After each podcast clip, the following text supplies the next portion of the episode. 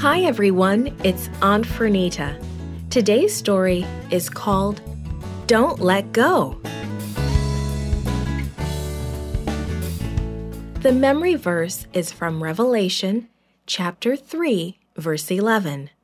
It says, Hold on to what you have so that no one will take your crown. Today's message is when I obey God, I make the right choices in my community. Can you remember the last time someone wanted you to do something that you knew was wrong? What did you do? Did you remember what you had been taught at home or at church about living for Jesus?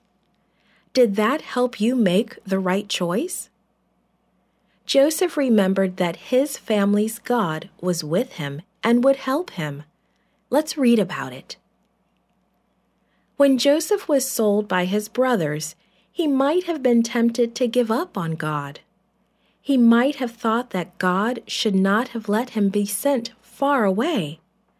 But then his thoughts turned to his home and what his father had taught him about God. He had told Joseph that God always keeps his promises.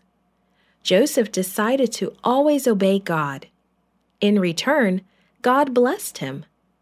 The Bible says the Lord was with Joseph. When Joseph was sold to a man named Potiphar, God was with him and blessed Potiphar too.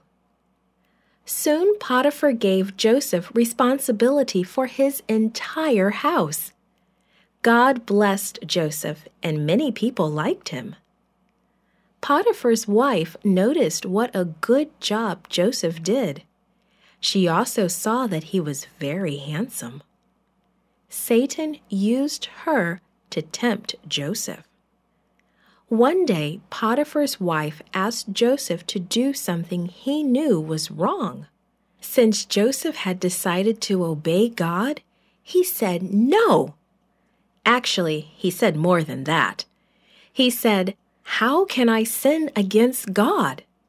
Joseph knew that doing what this woman asked him to do would be wrong, and it would be a sin, and it would make God sad. But Potiphar's wife didn't give up. Every day she asked Joseph to come to her, and each day he refused. When she realized Joseph wasn't going to do what she wanted, she decided to get Joseph into trouble. I want to be alone with you, she told Joseph. Again, Joseph said no. As he turned to go, she grabbed his coat, pulling it off. Help! she called to the other servants. Joseph tried to attack me. It wasn't true, Joseph had been faithful to God and loyal to his master Potiphar. But Potiphar's wife showed him Joseph's coat. She told Potiphar that Joseph had attacked her and left his coat behind. So Potiphar sent Joseph to prison. Poor Joseph! He had lost his job even though he had done nothing wrong. Yet, even though Joseph was in prison, he knew that God was still with him. He believed that God would continue to bless him. God wants to be with you too.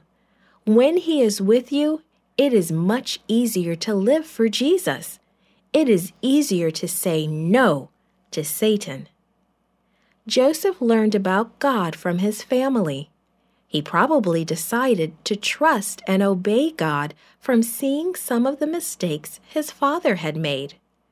When you decide to obey God, you will make the right choices in your home and in your community and wherever you go.